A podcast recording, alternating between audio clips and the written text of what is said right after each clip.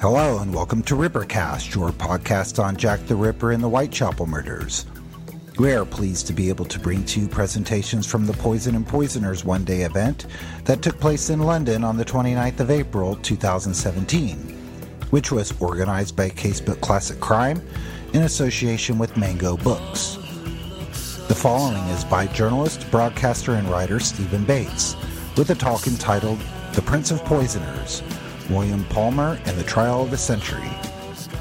His book on William Palmer, The Poisoner The Life and Crimes of Victorian England's Most Notorious Doctor, was shortlisted for the Best Nonfiction Crime Award at the Malice Domestic Conference in the United States in 2015.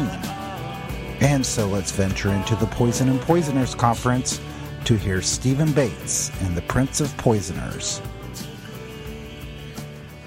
Okay, our next speaker is a journalist, broadcaster, and a writer. In a 36 year career, he worked for, among others, the BBC, the Daily Telegraph, the Daily Mail, and for 22 years for The Guardian, for whom he still writes occasionally. He is the author of eight books, mainly on history and current affairs, the most recent being Royalty Line, Britain's best known brand, about the royal family as an institution. Uh, he does also have uh, copy, copies of his book, The Poisoner, uh, along today. So if anybody would like a, a, signed copy, I'm sure that Stephen will be willing to oblige. But can we please have a warm welcome for Stephen Bates?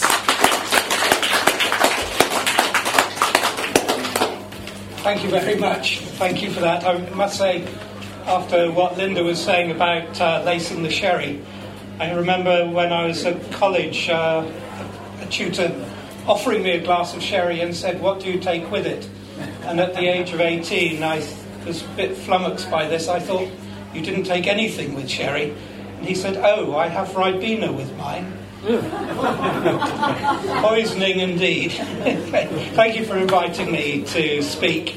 Um, we've mentioned uh, my uh, person uh, before this afternoon. Um, my talk's about William Palmer the Rugeley poisoner, who was the subject of my book uh, about, uh, and I uh, thought it was appropriate. Actually, I've been thinking that all afternoon uh, that uh, this talk should take place where it does, because uh, many of the most significant episodes in William Palmer's career took place in noisy pubs. he was, for a time, quite a long time actually, the most infamous murderer uh, of uh, the 19th century.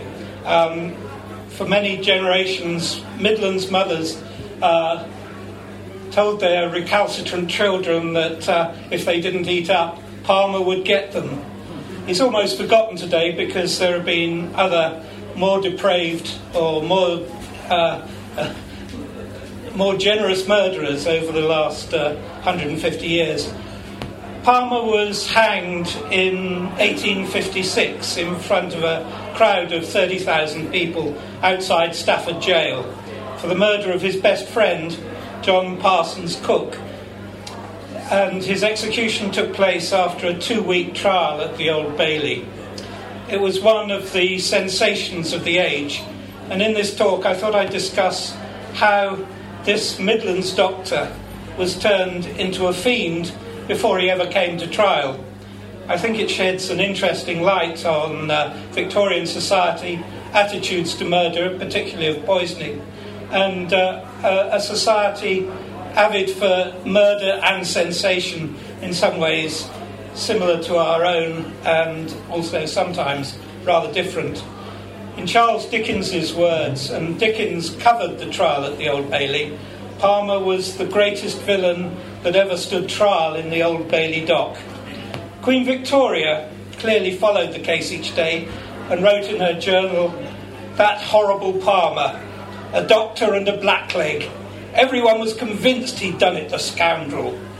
So obviously, Prince Albert wasn't censoring the newspapers over the breakfast table.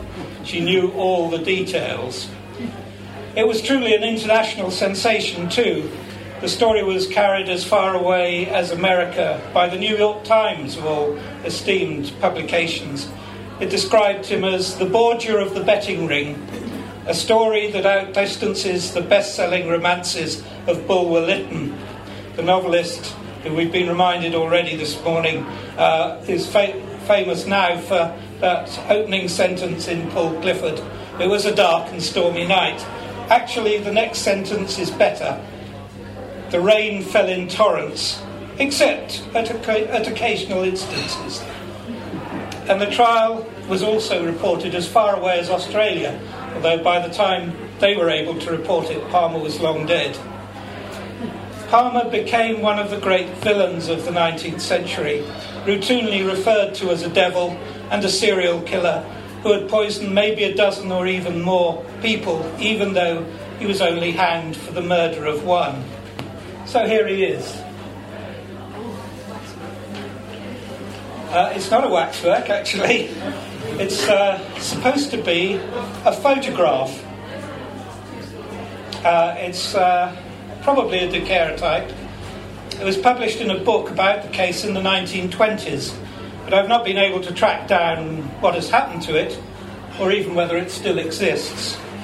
Stylistically, it looks authentic, and the appearance of Palmer's face, compared with the death mask that was taken after his execution, seems to show that uh, it was the same man. There are similar, similar blemishes on the face. The obvious point is how ordinary he looked. Victorians expected to be able to tell from villains' faces and the bumps on their heads how evil they were. Think Bill Sikes and Fagin. But contemporary reporters, when they saw Palmer in the dock, commented that he seemed fair complexioned, good natured looking, stoutish, nothing particularly striking. That was from Henry Vizetelly, a journalist who we'll come back to in a bit. As the Morning Chronicle said, a casual observer would set him down as a respectable, good humoured farmer, and a physiognomist would be more inclined to give him credit for social and convivial habits. His forehead is high and open, and altogether the expression of his countenance is the reverse of disagreeable. You can see what they mean. This, of course, just made Palmer all the more scary. If you couldn't tell that he was evil by looking at him, how would you know? It was worse because, of course, he was a doctor too, as Linda has been pointing out. Actually, he was a sawbones surgeon, like most country medical men, a practitioner of what was called physical carpentry. In other words, he would uh, be able to chop things off you, delve things out of you, but not probably diagnose what was wrong with you. Nevertheless, a professional man who you had to trust to make you better and not kill you. What was worse was that they had access to the insidious new poisons that Linda was mentioning, thrown up by the processes of the Industrial Revolution or discovered during the exploration of the periods of imperial expansion. Strychnine, for example, the poison Palmer was accused of using, is derived, as Linda again was saying, of the Nux vomica plant found in Asia and Africa, which had only been isolated in the early 19th century. Its symptoms, asphyxia and convulsions leading rapidly to death, were terrible and terrifying, but had understandably been little observed in human victims. The rare cases involved people who had, been, who had ingested strychnine by accident. There's a notorious case in the 1840s of a lady who was prescribed medicine by a chemist in uh, Romsey in Hampshire um, and died almost immediately because he picked up the wrong bottle with white powder in it. The chemist was so mortified that he hanged himself. Palmer was the first person to be charged with poisoning using strychnine, but it was easily obtainable over the counter in the chemist shops of the little town of Rugeley in Staffordshire, where he lived. It was sold for killing vermin, and you could buy it for a penny a grain. Less than a teaspoon's worth, and a grain would kill you. Palmer, in the week before his most infamous murder, purchased nine grains for ninepence. You'll have noticed that, as Linda again was saying, a high proportion of Victorian poisoners seem to have been doctors. They had access to drugs and knowledge of what they could do, And if you died, well, that was part of the natural course of events too, not a matter necessarily for suspicion.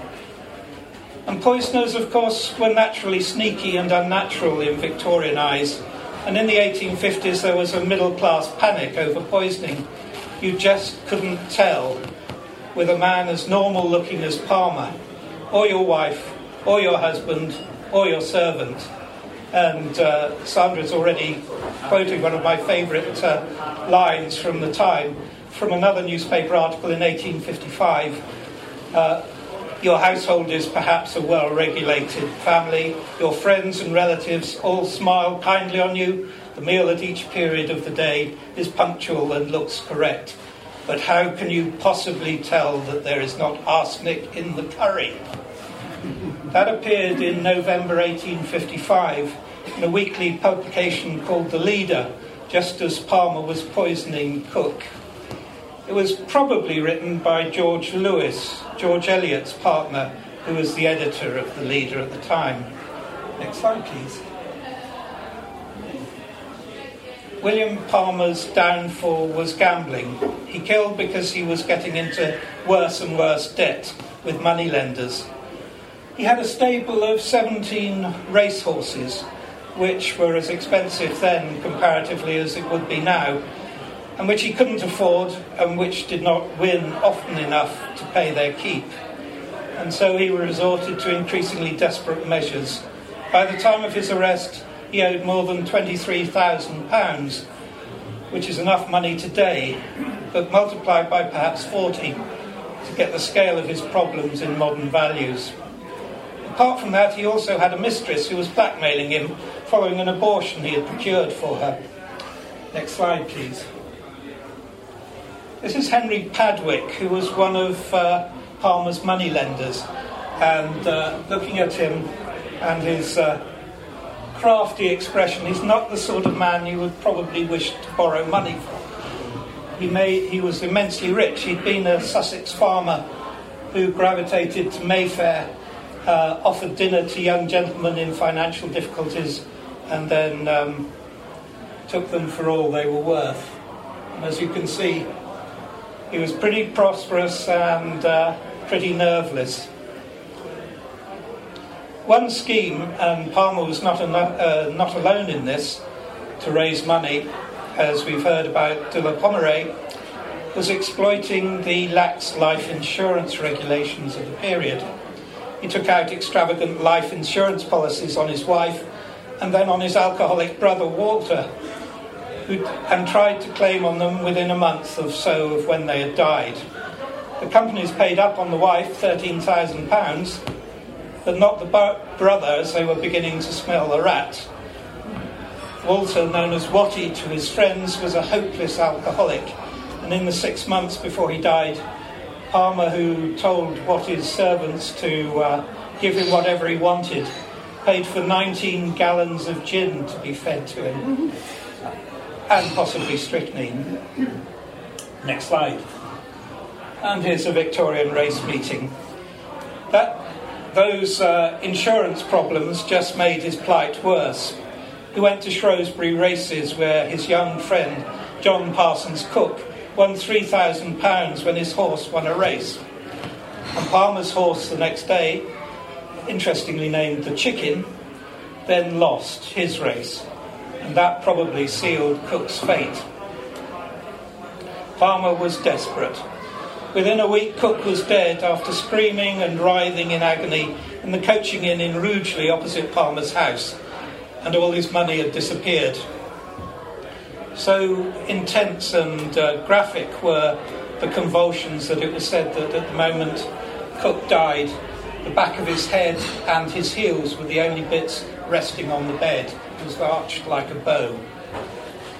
It was a gothic horror story, death at midnight in a Midlands hotel by the light of flickering candles, the servants cowering outside, the stuff of real life Victorian melodrama. That might have been that, except for Cook's stepfather, William Stevens, who turned up unexpectedly on hearing of Cook's death and wanted to know what had caused it. Palmer is said to have exclaimed, But he doesn't have any relatives. Next slide, please. And there he is, giving evidence, William Stevens. He was wealthy enough, he'd been something in the city, to pay for a post mortem and an inquest, and also to get the um, toxicologist, the pathologist, Swain Taylor, to examine the remains. From there, it was going to be a one way passage to the gallows, even though no, uh, no poison was found in Cook's stomach which may have been because Palmer jogged the elbow of one of the young men carrying out the dissection, and the stomach and its contents slithered all over the pub's sawdust floor. Uh, the uh, post mortem on Cook must have been one of the most inept and incompetent ever carried out. It was done by two medical students because uh, the man who was supposed to do it had forgotten to bring his instruments with him and uh, Palmer encountered one of the young men outside the uh, post mortem and asked whether he was nervous. Understandably, he was because he'd, know, he'd not previously even cut up uh, a chicken. Um, and Palmer said, I know just the thing for you, and dosed him up with brandy. So his hand was even more shaky than it might otherwise have been. And uh, they shoveled the stomach back up off the floor of the pub. Lots of people milling around and uh, lots of stuff leaking out of the organ and shoveled it into a glass jar which promptly disappeared. And the coroner said, Where's the glass jar with the stomach in it? Palmer, who was sort of disappearing out of the door, said, Oh, I was keeping it safe and brought it back slightly reluctantly, where it was found to have two slits in the top of the paper wrapping over the top of the jar. Uh, he hadn't got anything out, but um, the jar at least was saved until Palmer then approached the boots of the hotel, who was going to drive it over to Stafford railway station so it can go down on the train to Swain Taylor's uh, laboratory at uh, Guy's Hospital and Palmer sidled up to the boots and said he'd give him £10 if uh, the carriage was uh, overturned before it got to the railway station. The young man refused. Can we have another slide, please? Have a look at this other picture of Palmer at the racetrack, drawn for one of the newspapers that covered this sensational case. It may be the same man as in the photograph or in the other drawing, but it's subtly different. Piggy's suspicious eyes, a furtive expression, and scribbling away in his little black betting book. Notice the broad mourning band around his top hat. A guilty character, if ever you saw one. The picture conveyed a message of wickedness. From it, you could indeed dis- deduce that Palmer was a villain, even if he was dressed in ordinary, respectable clothes.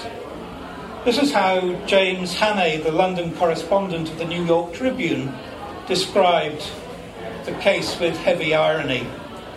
The 19th century, in spite of its enlightenment, can do little in the way of villains.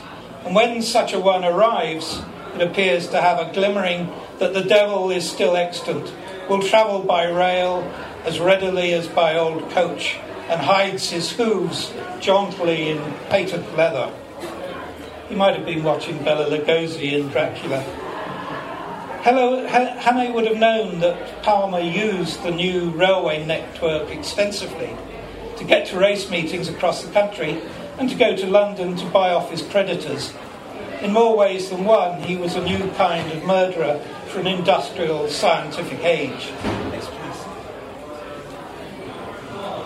This is a picture of Rugeley High Street showing Palmer's house on the right there, and the Talbot Arms Hotel where Cook died on the far left there. The distance between uh, across the street is actually much less than it seems there. It's a very short walk indeed. It would take you five seconds if you walked slowly. Both houses, both the house, which is now a pet food shop, and the hotel uh, are still there. The hotel's been renamed several times. It was a rather classy coaching inn in the days of Palmer and Cook. Um, it's now um, slightly more seedy. It's called the Shrew. Um, and uh, on the website where comments and criticisms are uh, invited, someone's written, This pub is not just the worst pub in Rugeley, it's the worst pub in the West Midlands. Uh, and you can see what they mean.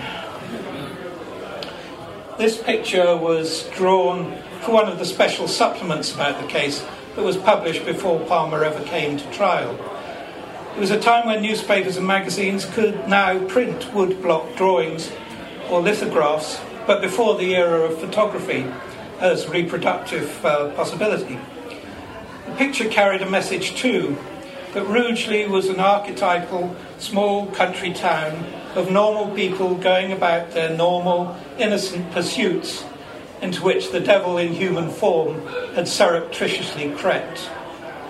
Reporters descended on Rugeley in the aftermath of Palmer's arrest, and in a manner startlingly similar to what you might see today in the Daily Mail, in the same circumstances they started poking around, interviewing people, and drawing a colour picture of what the place was like. Uh, you get the sense, reading some of the interviews, uh, that whoever they were interviewing was saying, "I don't mind if I do." At the end of uh, at the end of the interview, they soon picked up all the gossip and rumours about Palmer and reprinted them. Soon, every unexplained death of the past ten years was laid at his door. They'd always known he was a bad lot. He'd seduced local girls and got them pregnant. That at least was true, as far as his housemaid was concerned though the reporters didn't pick that up at the time. In the uh, Palmer file at the National Archives, there's a rather touching um, statement by the housemaid um, who gave birth to a child nine months and two weeks after uh, Mrs. Palmer had died. And, it, and this uh, young lady was described by some barrister's hand scribbled in the margin as very attractive. Um, said, Mr. Dr. Palmer wanted his way with me, but I would not let him, not for several days after his wife died. Uh, there were also allegations that Palmer's wealthy family had silenced their critics or paid them off. That might have been true too. Two reporters were particularly assiduous. One was a young man called Augustus Mayhew, he was the younger brother of the more famous Henry Mayhew, the man who pioneered the interviewing of ordinary people for his book London Labour and the London Poor. The first journalist to think that working people might have something worthwhile to say about their lives and living conditions. If you get sick of uh, vox pops on television news, you've got Mayhew ultimately to thank. Young Mayhew worked for a weekly magazine called the Illustrated Times, which was a cheaper rival to the Illustrated London News. And he went round rudely speaking to people and digging out the scandal for a special supplement that was published highly prejudicially while Palmer was still awaiting trial. The supplement was so popular it sold 250,000 copies. This is Mayhew describing the Palmer family house. In the front of the house, in the front of the house, there is an imposing aspect the back premises are dirty and full of dirt. The garden is uncultivated and the mould trodden underfoot until it has grown as hard as the remains of the gravel walks that surround them. There was a bay window at the side of the house, too, which was tawdry and had no right to be there, with, the, with rich silk curtains which were in the public house school of fancy. As for the stables, they were a place that a London cabman would scorn to occupy. Next. This is actually what the house looks like now. Uh, don't you get the authentic tang of the modern Daily Mail in uh, Mayhew's writing? The Palmers were actually one of the wealthiest families in Rugeley. Here's the house today. It's still standing, incidentally now occupied by a computer software company. And as you can see, it's rather gracious and substantial as a Georgian building. Palmer's father had six children and had been a timber merchant. And when he died, he left £70,000. Again, do the maths for values. The family had risen to wealth during the Industrial Revolution, and the sons had entered the professions one a businessman, one a solicitor, one a clergyman, and William the doctor. Mayhew was not the only journalist sniffing around. There was also a chap called Edward Whitty who worked for a rival weekly called The Leader, a paper that uh, found um, worries about poisoning in the curry. Whitty himself conjured up a picture of Rugeley as a rural idyll, a harbour of refuge from the vanities and vexations of a frivolous or malicious world, a land flowing with milk and honey. Bearing in mind that the reporters were there in December, in January, this may be the first and only time that Staffordshire has ever been described like that in the middle of winter. Here, if anywhere, one might hope to exhume the simple virtues hitherto buried in the dull dribbling of pastoral rhapsodies. Photograph, please. This is the inquest uh, as depicted for the newspapers at the time. There's Alfred Swain Taylor again, the figure on the right at the lectern giving evidence that even though he'd found no poison in Cook's organs, which had been sent to him in that glass jar, he was still certain that he had been poisoned by strychnine. Whitty described honeysuckle around the doors of the cottages of Rugeley, again remarkable for winter, and the inquest jury is being composed of men with open countenances and lips well apart, of average provincial misunderstanding, and no doubt as weighty as any 23 men in the kingdom. Chawbacons who stand for hours, occasionally snoring on their legs.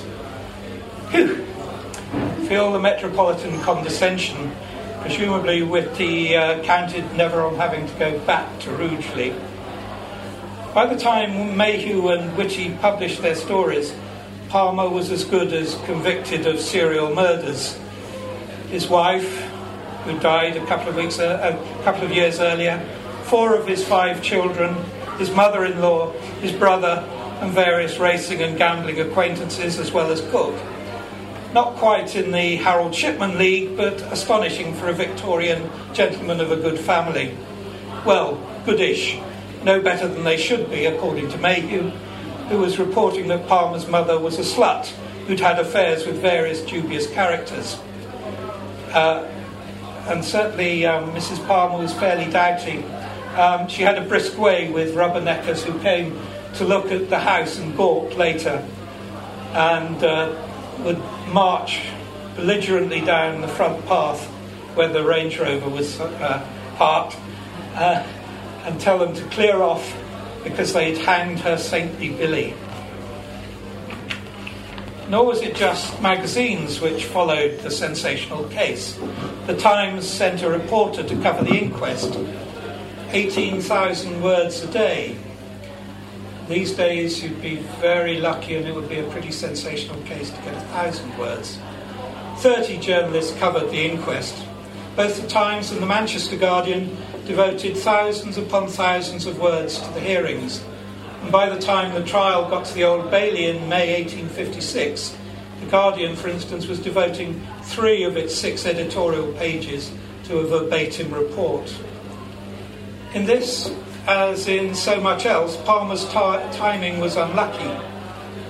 The reason why the case got so much sensational coverage was not just because it was a wonderfully Gothic tale, but because national newspapers now used rotary printing presses developed in the 1840s to turn out many thousands of copies much more quickly than the previous flatbed presses had been able to do. And they could use the railways to deliver them right across the country to hit the breakfast tables of the nation the following morning. And better still, the government had just abolished stamp duty on newspapers six months earlier, meaning that their price dropped and they could afford to publish every day. The Guardian previously, the Manchester Guardian, had uh, cost five pence twice a week. It went to a daily paper, which it still is, just, um, and the daily edition then cost twopence. Company rightly believed that people would pay 12 pence a shilling a week for six copies as opposed to 10 pence for two.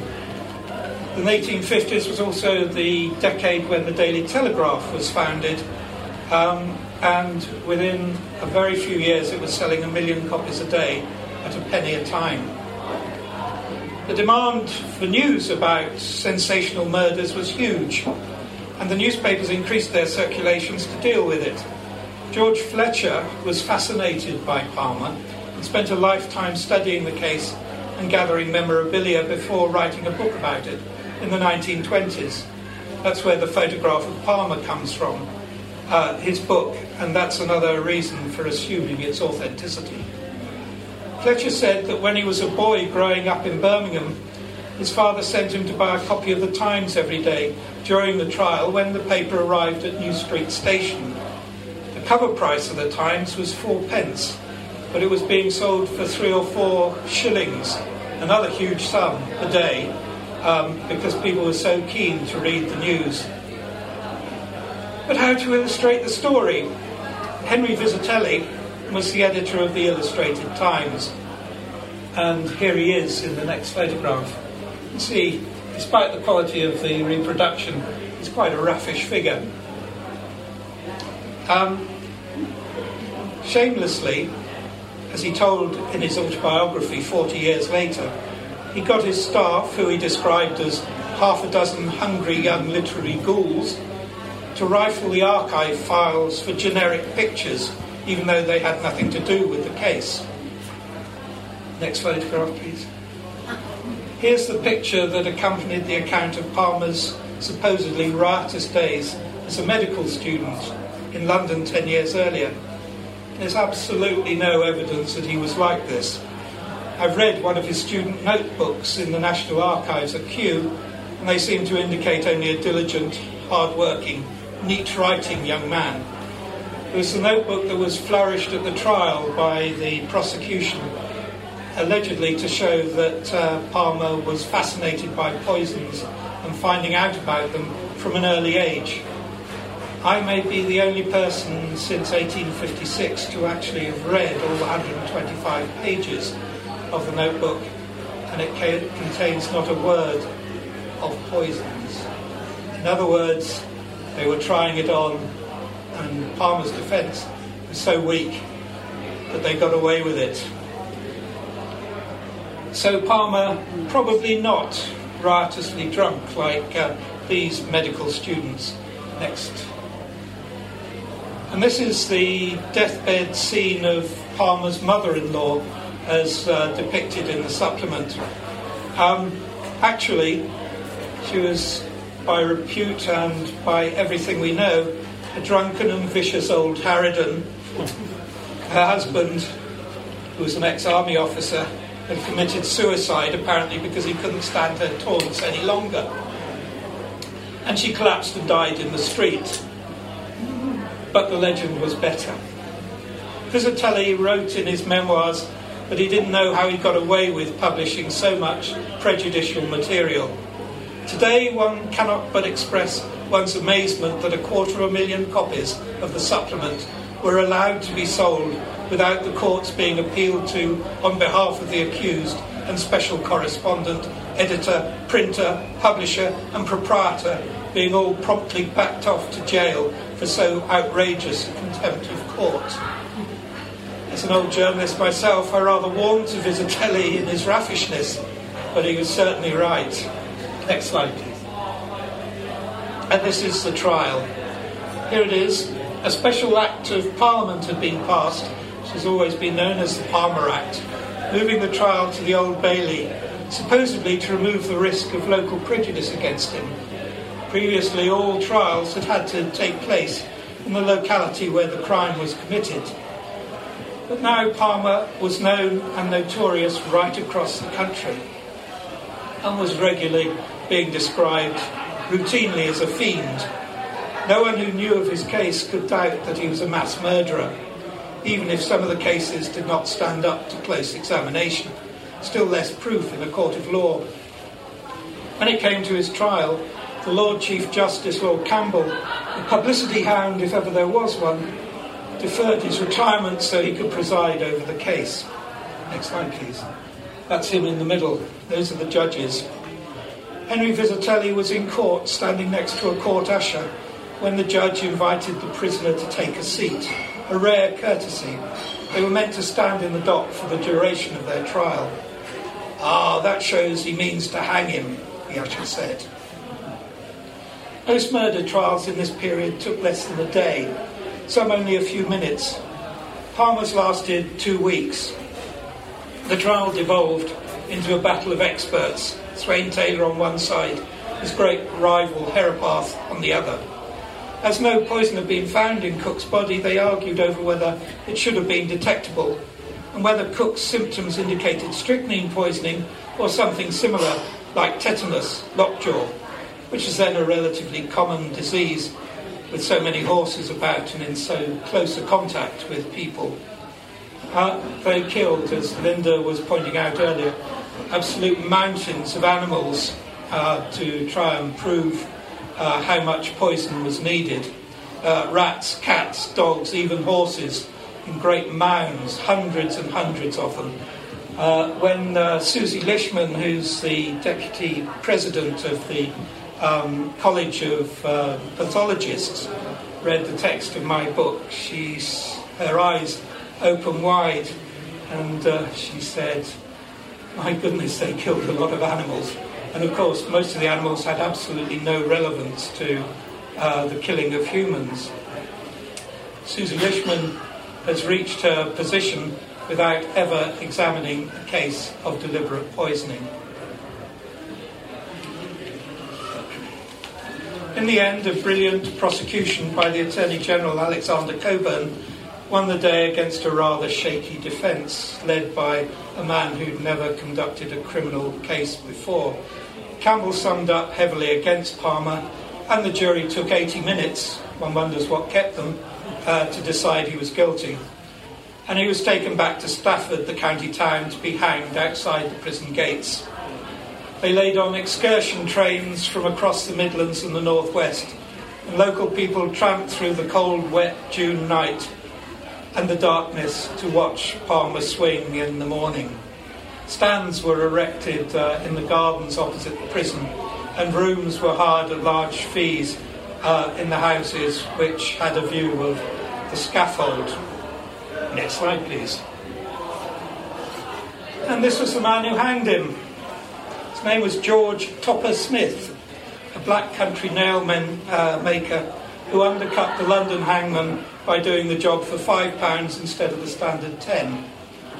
Smith, who'd been in trouble with the law himself, once for running naked through Tipton while drunk, always conducted executions wearing a smock.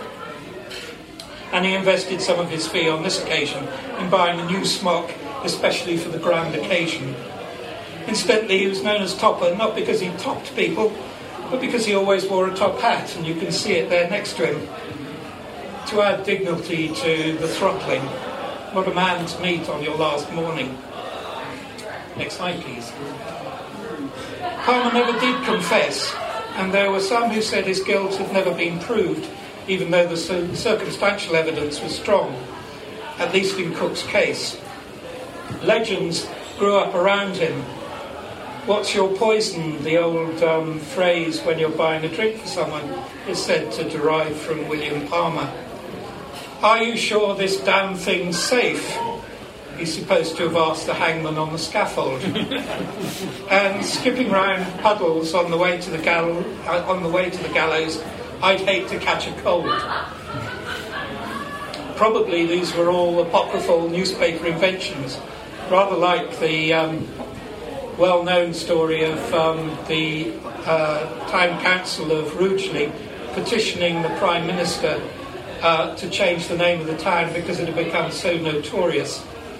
And Lord Palmerston said, Yes, you can name it after me, Palmer's Town. That was um, almost certainly an invention of a bored journalist at the trial because it was printed the very next morning. Thanks largely to the publicity, he went down as the Prince of Poisoners, and has been held as such ever since. He features, as you've heard before this afternoon too, in Sherlock Holmes' story, The Speckled Band. When a doctor goes wrong, he's the first of criminals. And George Orwell listed him as a master criminal in his article, The Decline of the English Murder. Six of those he listed were middle class poisoners. The murderer should be a little man of the professional classes, living an intensely respectable life somewhere in the suburbs. He should go astray through cherishing a guilty passion for his secretary or the wife of a rival. Does this sound like Crippen? Having decided on murder, he should plan it all with the utmost cunning and only slip up over some tiny, unforeseeable detail. The means chosen should, of course, be poison. And the last.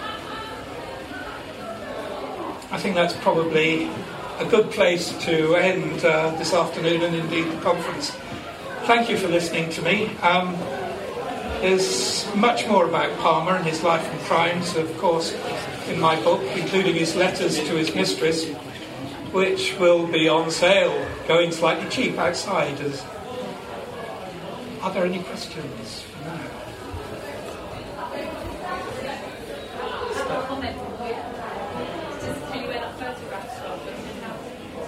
Which one? The one you had a minute ago. the one you think was a lithograph or something. Yes, it's from a book by a man called George Fletcher, the man who was sent to by. Um, Do you want me to tell you where it's from? Would you like to know? sort Yeah, I would. I have. I'm speaking to the mic. Yeah, if you Can you want. come up? It's just to let you know where it's from because I haven't written. Oh, really? Yeah. Well, I've tried finding that for months. It's just to let you know that that photograph is from the Harmsworth magazine, 1898. Um, I have a copy of it on my phone. You can have a look. Um, and it's a Madame Tussauds waxwork. Oh, really? well, collapse of stag party. collapse of stag party in that case, um, and also collapse of George Fletcher, who um, spent a lifetime collecting memorabilia. Has to be said, um, comparing it with the Death Mask, it's exactly the same. So Tussauds were doing a good job at that point. We own his poisons box still. Mhm. Got that. And the Museum got the letter from Oh, right. Well, um, while I was doing the research, um, I was up at uh, uh, the, Ar- the Wi- William Salt Archive in Stafford, um, which has a lot of original material. And they said, Would you like to see the Jane letters? And they produced this, it was a very dusty, old fashioned archive. And they produced this manila folder, which uh, uh, had in it 34 letters to a woman called Jane that uh, William Palmer had written in the last year of his freedom. She was a woman we don't know who she was, although there are some guesses. And they were like little tweets. He would have used tweets these days. They were all on pieces of paper about that big, obviously in his handwriting, no waxworks. Um, and you can trace the arc of their relationship. It starts off saying, Meet me outside the cathedral. And then it goes, I'll bring salmon for this evening. And then it goes, um, What do you mean you've been feeling ill? Um, we can wait a few months to see what happens. And then there's another letter saying, I know a man in Stafford who can help you. Um, he is as silent as death, and you need only be there for 10 minutes. And then there's uh, a little hiatus, and he says something like, What do you mean you want money? And I can't afford to pay you. And um, then there's a letter written on the morning of Cook's death, a few hours afterwards, which says, I can now afford to pay you £40 and I will send them in two batches. He cut, as was common in those days when you sent money through the post, he cut the notes in half and then uh, sent them separately. And he said, I want them, I want the letters back. But he obviously never got them back. He put burn this, burn this, burn this on all these communications. And there they are sitting in an archive in Stafford. Um, she obviously didn't. She got £40 and she preserved her anonym- anonymity. but I'm sorry about the photograph. Do we have any uh, other questions from the floor?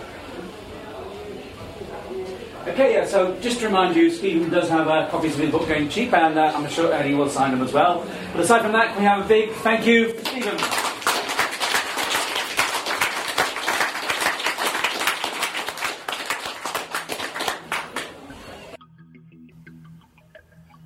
And that was Stephen Bates with The Prince of Poisoners, William Palmer, and the Trial of the Century. I'd like to thank Frogg Moody, Adam Wood, and Steve Ratty for making the release of this recording possible, and a link to Casebook Classic Crime as well as to Mango Books will be in the show notes.